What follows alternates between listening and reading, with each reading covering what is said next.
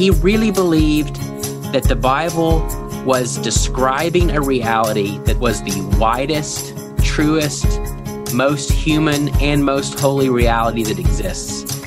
Welcome to the Habit Podcast conversations with writers about writing. I'm Jonathan Rogers, your host.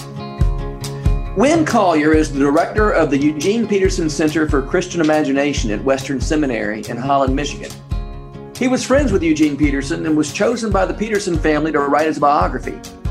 That biography, A Burning in My Bones, has recently released. I do want to mention one thing that we didn't get around to in the main interview. The Eugene Peterson Center is currently taking applications for a Doctor of Ministry cohort focused on the sacred art of writing. You can find a link to that program in the show notes for this episode. Winn Collier, I am so excited that you're on the Habit Podcast today. Thanks for being here. Well, it's good to be here. Thank you for asking me. you, um, I, I, we're going to be releasing this episode about the same time that that I think the same week that you will be releasing your new authorized biography of Eugene Peterson called "A Burning, a Burning in the Bones, a Burning in My Bones, Burning in My Bones, Burning in My Burning Bones. in My Bones." Uh, such a such a, a great uh, I've, I've, read most of it at this point and, and by the time this releases i will have read all of it because i will continue uh, until i'm done with this uh, this biography because it's it's so good. So you were friends with eugene peterson. Uh, tell me about that. Well in 1999 uh, i was a bivocational pastor at a small struggling church in denver and my wife was in the grad school and uh, I was in way over my head, and one of the elders after church on a Sunday came up to me and handed me a copy of Eugene's "Working the Angles: The Shape of Pastoral Integrity," and uh-huh. it was one of his his uh, pastoral theology books. And he handed it to me, and he said, "Hey, Winn, I, I think you'll like this." And I came to realize later what he meant was, "I think you need this." And so I went home and I'd I'd really been struggling without I think being that aware of it of how much I was um, trying to come to terms with what it actually meant to be a faithful pastor in our time. And Eugene, I was only a couple paragraphs in, and and something just smote my heart, and um, I all of a sudden was invited into a world and a vocabulary and a uh, an imagination that just sort of awakened things in me. And over the coming years, my first my first book was coming out, I think, in 2004, and the publisher had also published Eugene, and I got me his address, and and I um, started writing him, and became a pastor to me um, mm-hmm. uh, through letters. And I thought I was really unique until two decades later, and I had literally thousands of letters in my cellar you know, realizing yeah. how many people were writing him, and uh, and uh, so um, um, had some chance to meet him in Alaska, and um, and then in 2016, I was in in Montana for a retreat, and assumed it would probably be my last time to see him. And uh, when I was flying back home, I started thinking about how somebody was going to write his story, and yeah. you know, um, a biography can be a beautiful thing. It can also be a, a really ugly thing. And, yeah. uh, and so, um, I just, I really hope there would be full written about him and someone who is doing something different than just outlining the facts. And, yeah. uh, so I ended up writing him a letter, just telling him what my, what my hope was for his future story, knowing that the last thing in the world he cared about was having somebody write his biography. Mm-hmm. And he called me a week or two later and and uh, we started talking about this. And I said, Eugene, um, does this make you tired or does it give you energy? And he just paused for a second and he said, Oh, it makes me tired. And I just assumed that would be the end of it. But for some reason, we kept chatting and and he ended up saying, "Winn I think I'm energized now. I think you're supposed to write this." And um, wow! So the next couple years, I got to be just really immersed in his life with with with he and Jan a lot, and with him at the lake, and interviewing scores of people who have known them in different seasons of their life and um, reading through, you know, 60 journals or so of he and Jan's. And so it just mm-hmm. really got to be on the inside. Yeah. So and and so when Eugene Peterson, you said he, he got lots and lots of letters. He didn't use email. Is that right? Correct. Not not till a little bit with just his fr- family and a few a few close friends right toward the end of his uh-huh. life, but for that uh-huh. no. And so when he re- when he replied to those letters, he would make a copy of his reply and file it, right? So we'd have the both the letter that came to him and the letter he sent out. Most often, yes. That's a huge boon for a biographer. Yeah, that's right. That's right. And lots of it, lots of them were scattered over time, but he he tried to organize them. Yeah. Did um um he just had a copy machine there in his in his little basement? How did he make his um, copy? Yeah. Uh, well, um, I mean, a lot of times he was um, he was obviously he he was using the computer for his own, so he would do his own okay. gotcha. letter. Okay. And then one's coming in, yeah, he he had a a little, you know, one of those little combo fax. He he did fax a fair bit too. Hmm. Um, so so he had one of those combo printer copier things. Desktop. Yeah. Um, um, you, you said that he was. You talk more than once in this book about his reluctance to give advice right? And and so all these people are writing Eugene Peterson for advice, you included, um, and and yet he's reluctant to give advice back. What is he? What does he give? What did he give instead of advice? And why was he so reluctant to give advice? Yeah. Well, I would say actually gave advice, but it, was it was uh, with lots of caveats, you know. Um, yeah. Um, I, I, think you know to him, um, everything everything that was true uh, was relational, and n- nothing mm. could be uh, just duplicated, uh, mass produced.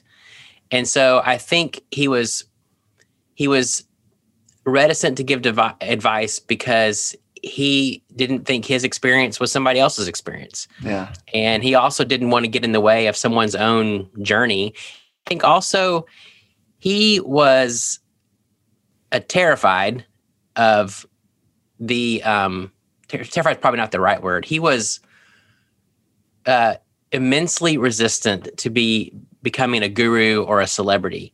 Mm. And so I think he just resisted everything like people were assuming that he knew things that he didn't really know. And so he was speaking as as Eugene and he didn't want to speak as more than that. Mm. Yeah.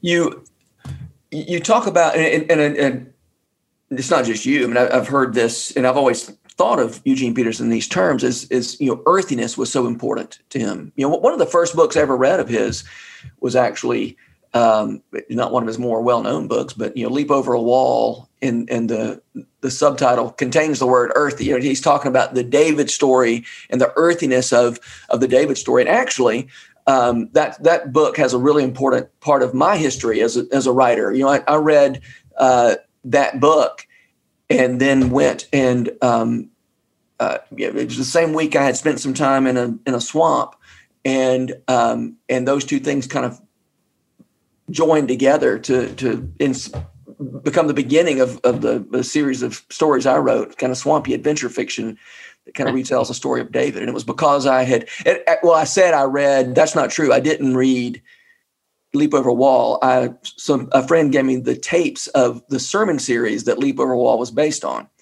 And those, that his way of talking about the David story um, awakened in me a sense of, of just the narrative possibilities in that story and, and made me want to go write some novels, which I did. And, um, and so, um, and, and earthiness is such an important way of you know part of, of his worldview for lack of a better word and that really shaped my thinking about how you tell stories. And so i want to i mean let's talk about earthiness and and what that what that means what you mean when you when you describe him as earthy. Um yeah. Yeah in some ways i'm trying to sort of use his own language um in that sense but yeah right. I, yeah i think that um, I think it, it kind of connects to what we were just talking about that he he was just so resistant to abstractions. Mm-hmm. You know, he didn't think you had anything to say to the world until you had lived well in your neighborhood. And one of his other uh, things he believed deep in his heart was that all theo- theology cannot can never theology can never be separated from geography. Oh wow! So uh, you, you have to know the particulars of the people in your pew, the stories they're mm-hmm. living. Um, I think it's why over the last decade of his life he read so much more fiction than he did theology because he thought there was something that was um, being fragmented in our religious thinking that novelists help to pull back together and poets too. And yeah, um, so um, I mean, you can never understand Eugene without understanding Flathead Valley in Montana. Mm-hmm. Mm-hmm. It wasn't just a, a place he was from; it was a place that was deeply embedded in him, and it shaped him and how he saw the world. And um, and so, being a butcher's son, I mean, he never stopped being the son of a butcher yeah. and what it was like to have those smells in his nostrils of of entrails and and uh, you know freshly cut meat and uh, butchers who who had some body odor and um, the different different people who would come in and the characters who would come in and and how that integrated with his life in the church and his life at home and and so um, you know he he was just always drawn to things that were that were sensual that were tactile yeah. and he thought that that as a christian this was the way it's supposed to be incarnation mm-hmm. that, yeah. that, we're immersed in the physical realities of the world and that it just made no sense to him how these things could ever be severed yeah i, I remember him talking to um, uh, krista tippett on her her podcast and, and saying something along the lines of you know if you're doing spiritual life right, it's not spiritual life, it's just life. right. And I, I, think that is so wise and helpful, helpful to writers too, by the way. Yeah. Well, yeah, he he thought it was a mistake to use the word spiritual as an adjective. Mm-hmm. Because he said, as soon as you use it as an adjective, you're making it something specialized and separated from the rest of it. Um, even then, I think even as a writer, it's really great to recognize how inconsistent he was because his his five volume, um, you know, magnum opus uh, was called his five volumes of spiritual theology. You know, and whenever you know you would ask him about that, he would just kind of smile and chuckle, and he would say, "I know, I did the best I could. I couldn't think of what else to call it." You know. um, yeah. So yeah, I mean, he he he really, really believed that um, Christian faith at its fullest and deepest, and um, everything that's real and true and physical and beautiful and awful and horrendous and hopeful that all these things were tied together and and that's why he so loved novelists because he thought they gave us some eyes to see the world in ways that um, were becoming more and more impoverished um, in our modern world. You know, early on, he wanted to be a novelist. He thought that's what he was heading for when he was in high school. Yeah, and uh, in some ways, he never never got far from that storytelling uh, bent. Yeah, I mean, I, I you quote him as saying, "For me, my congregation will become a work in progress, a novel in which everything, everyone, and everything is connected, in a salvation story in which Jesus has the last word. No mm-hmm. reductions mm. to stereotype." Yeah. I, just, I think that's so great, you know, and, and yeah. the ways that he saw his both his pastorate and his his writing as helping people see what's what's the story you're really living in, right? You, we've got these impoverished, shrunk down stories that we think we're living in, and he's saying, "Hey, y'all, you're living in this bigger story," and right. and you know the fact that, that that idea that he saw his congregation as a as a novel, mm-hmm. really yeah. interesting. That's right. Yeah, it was uh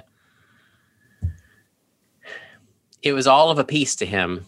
And mm-hmm. I think that's why a lot of times he seemed so out of touch, um, even though many of us, you know, loved him dearly, like because he just didn't follow some of the assumptions that seemed to be guiding the way we think about the world, hmm. particularly in the Christian world. Some of the um, the ways we uh, polarities we set up, binaries, um, yeah. the way the way the argument the old path and the old rut for for for arguments. He's just I just he just didn't think that way. Yeah. No. I, love you know on the subject of his earthiness. I love something that, that you said about him. You said Eugene had an insatiable desire for the real, for the concrete, past any pretenses, deeper than the surface, beyond everything trite or theoretical. Eugene was always searching, open, always open to more, always on a quest for things that were true and solid. Um, I think it's such a great way and such a helpful way to think about his life work. Um, again, both in his pastoring and in his and in his writing, um, and that suspicion of the theoretical that I think is would be so helpful for if more writers were suspicious of the theoretical. You know. Yeah. I don't think I'm sufficiently suspicious of the theoretical. I love theories. Me too.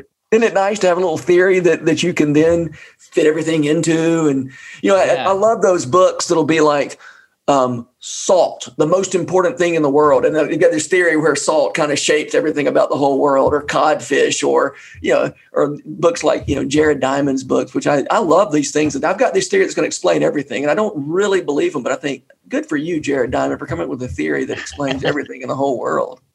And you get the feeling that that uh, you know Eugene Peterson wasn't having any of that.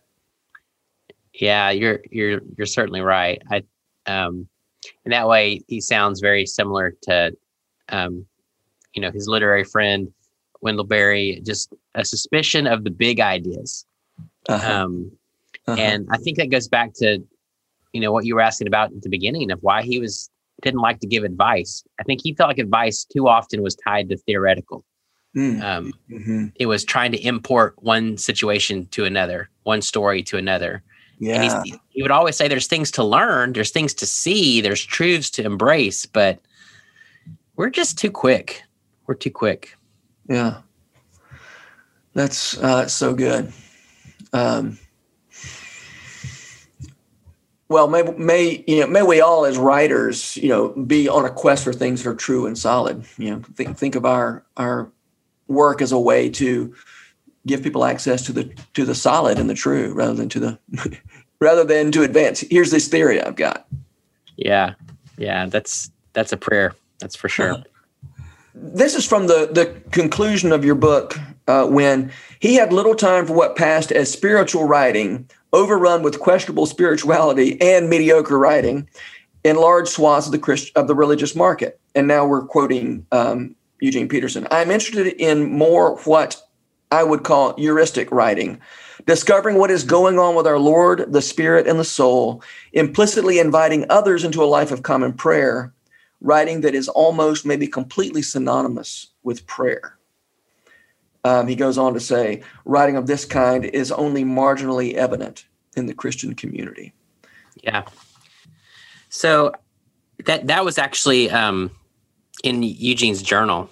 Mm-hmm. So that was something he was he was writing. Um, that was one of the beautiful things was hearing him process sort of some of his own ways of thinking about writing and struggles and you know all the ordinary things of oh man this last month i haven't written a single good sentence you know mm-hmm. um, but I, I think what he meant was writing that wasn't purely used as a mode of information.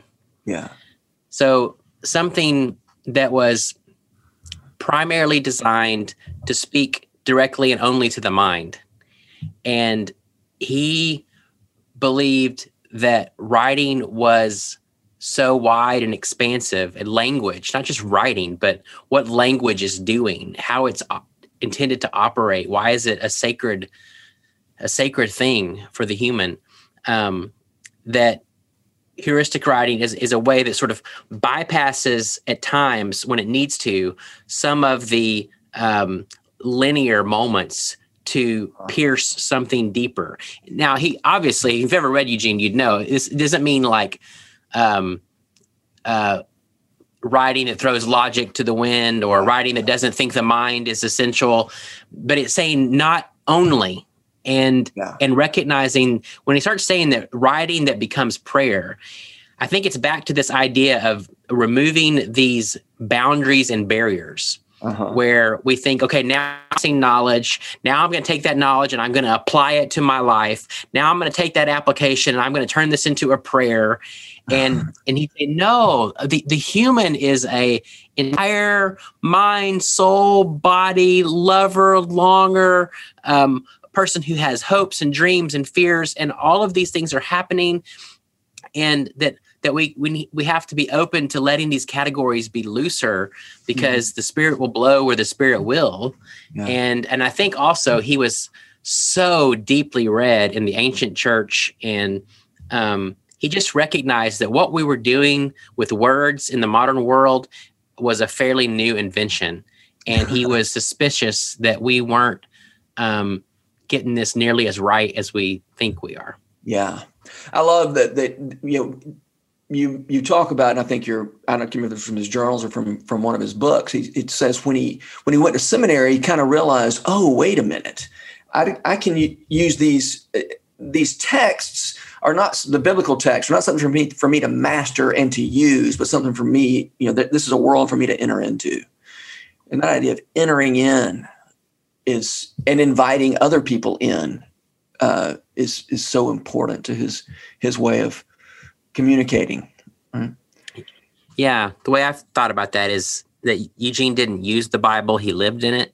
Mm, yeah, and and that even that's kind of interesting because I think some of us could hear that and say, "Oh, that means he memorized a lot of Bible," um, which he did. He yeah, memorized yeah. huge chunks of the Psalter, and often in Hebrew. Um, but he, it meant that he really believed that the Bible was describing a reality that the was the widest, truest, most human and most holy reality that exists. And so the metaphors of the Bible became gateways for him to even understand his own life. So he would say things like, um, I I need to cross I need to cross my Jordan or hmm. um, this is this is my um, Ephraimite's bow or she's our Shulamite's widow. And it wasn't like it was just a code, like, oh, it's like that. It was much deeper. It was like, no, that is describing a reality that I'm also experiencing. And so it gives me a window into this world. Yeah. Yeah. Um, and and that kind of entry, that kind of again, I may be using this this word heuristic wrong, but but the the kind of writing that is inviting this you know entering into an experience. You know it, this is from that that same passage i was from his from his uh, journal i was uh, reading from a minute ago. He says as long as a person lives at the informational slash motivational level this kind of writing has no value and no interest. Hmm. um, you know and I, I think the implication being that so much of what you know Christian living, you know, the Christian living genre, for instance, is the informational and motivational, you know, level. And um, and he, he says, I, when I write, I'm not self consciously praying, but afterwards there's often a sense of what, what I can only call givenness. Mm-hmm. That the words on the page are not something that came just out of me, but rather while in a kind of receptivity. Yeah. Man, that is that is so good. And mm-hmm. and so you know, so I guess insightful into to what it means to to write in a way that is that is meaningful, to be open to to receive, um, not not just you know I'm going to figure out how to express myself, but rather I'm going to receive, and in receiving end up, um, you know, end up doing things I I didn't know I could do. You're saying things that that weren't actually in there until I started doing the work uh, I love when you talk about him, you know, getting a book back from the from the publisher and and reading it and saying, "This is really good. I didn't know I knew this stuff," and and uh, I think that's uh, that's so so great, and, yeah. and so and also kind of what it's what it's like to to write well. You know? Yeah, yeah. Well, isn't in some ways isn't what we're talking about grace? Absolutely and and moving beyond the bounds of your own talent or ability or brilliance or whatever. And that's right. Yeah.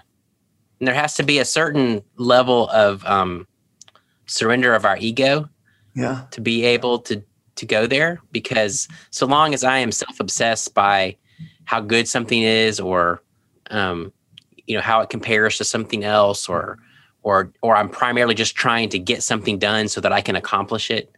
Um, we trample over things that are deeply beautiful and good. And um, you know for some reason as we're talking i just i just find myself thinking of brian doyle and um, there was something about his writing where he was able to um, i think definitely a sense of givenness.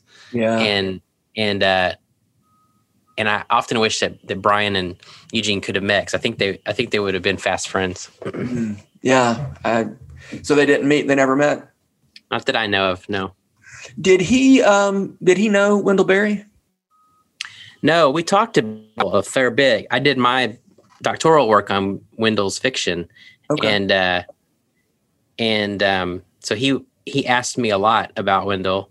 I think I mean he he loved Wendell Berry's writing, obviously, and uh-huh. um, and I actually have talked to Wendell a little bit about Eugene, but uh-huh. um, um, but they never met. No, and in an odd way, I almost think that maybe best.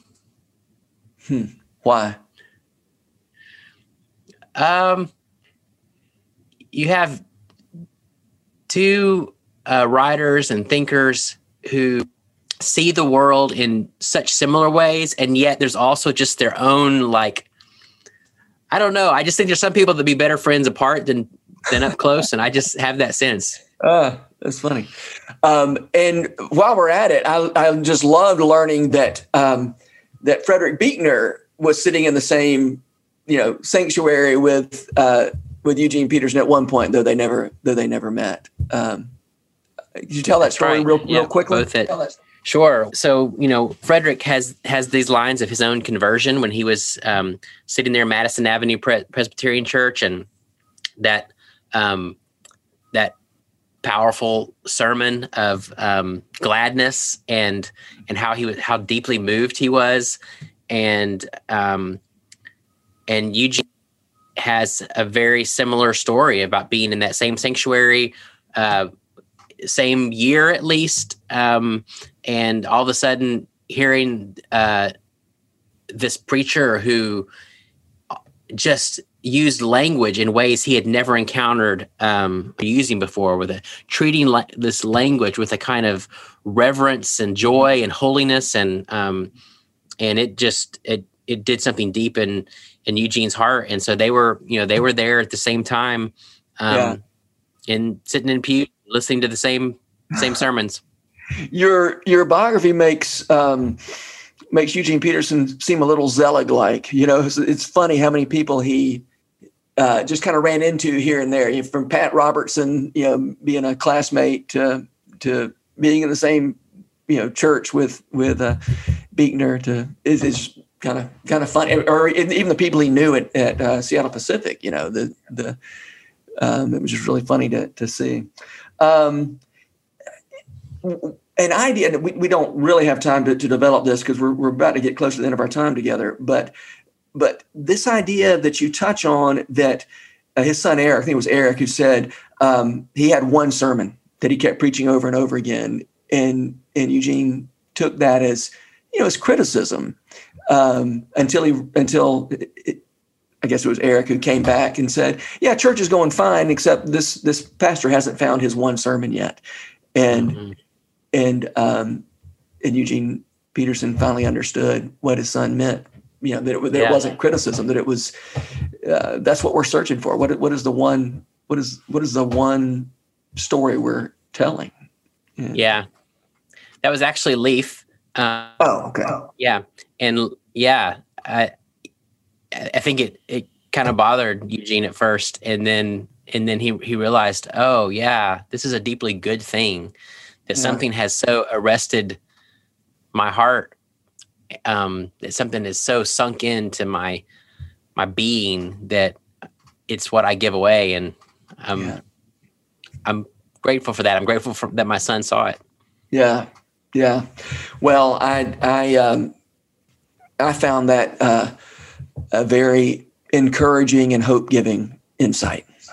And mm. and and you you use the word congruence, or I guess you're borrowing that word congruence from mm-hmm. from Eugene Peterson. You know that that we're looking for a life of of congruence, and that his it certainly felt that his um, his writing, I mean, everything he did was growing out of the same place. It all it all felt congruent. Um, mm-hmm. Yeah, yeah, that was one of his favorite words, and I think I think it was true of him. Yeah. Well, I hope it's uh, I hope it becomes truer of for many of us. Um, yeah, me too. And and reading Eugene Peterson's work and reading your book about Eugene Peterson uh, really has it feels like it's a spur to be to be more congruent for for all of to, to figure out ways for for all of my life to go out of the same place. So thank you for for your um, for your encouragement in that direction. Um, all right, the last question I always ask in these conversations is, who are the writers who make you want to write? I, I think I, can, I, bet I can guess two. guess. Go ahead. Um, well, no, I'm going to guess three. Uh, Eugene Peterson, yeah. Brian Doyle, Wendell Berry. there you go. Yeah, those are those are so unique. That's right. Yeah, right, right. Yeah, I mean, in some ways, it's kind of like whatever is the last good book or last good sentence that you that you read, right? Yeah. Um, uh, that like this morning, I just picked up uh, Braiding Sweetgrass, um, Robin Kimmerer, and okay. um, uh, just I only read the first couple sentences within her preface, and I was like, oh yeah, so good. Um, but um, what comes to mind is uh, maybe Kent Haruf in fiction. Um, yeah. Just his simplicity of language, and yeah. um, I love. I mean, Mary Karr. Um, goodness, um, Kathleen Norris, um, mm-hmm. George Saunders. Yeah. Um, have you I definitely have wish you I seen, could. Have you read George Saunders' new book, um, "A Swim in a, a Swim in a Pond in the Rain"? In my, uh, it's in my on my purchase list right now, yeah. but no, I haven't. Yeah, it's great. It's, it's, the best thing I've ever read about fiction. Mm. It's so good. Um, and I wish a theological sentence like Robert Jenson. So, mm. well, great. All right, Winn. All right thank you. This has been a lot of fun, and I hope we can. Uh, I look forward to, to seeing what you do next. Yeah. Well, thank you for having me. I appreciate it. This podcast is brought to you by The Rabbit Room, where art nourishes community and community nourishes art. And all our podcasts are made possible by the generous support of our members. To learn more about us, visit rabbitroom.com. And to become a member, rabbitroom.com slash donate. Special thanks as well to Taylor Leonhardt for letting us use her song Diamonds as the theme music for season three of the Habit podcast. You can learn more about Taylor and follow her work at taylorleonhardt.com. The Habit membership is a library of resources for writers by me, Jonathan Rogers. More importantly, The Habit is a hub of community where like minded writers gather to discuss their work and give each other a little more courage. Find out more at thehabit.co.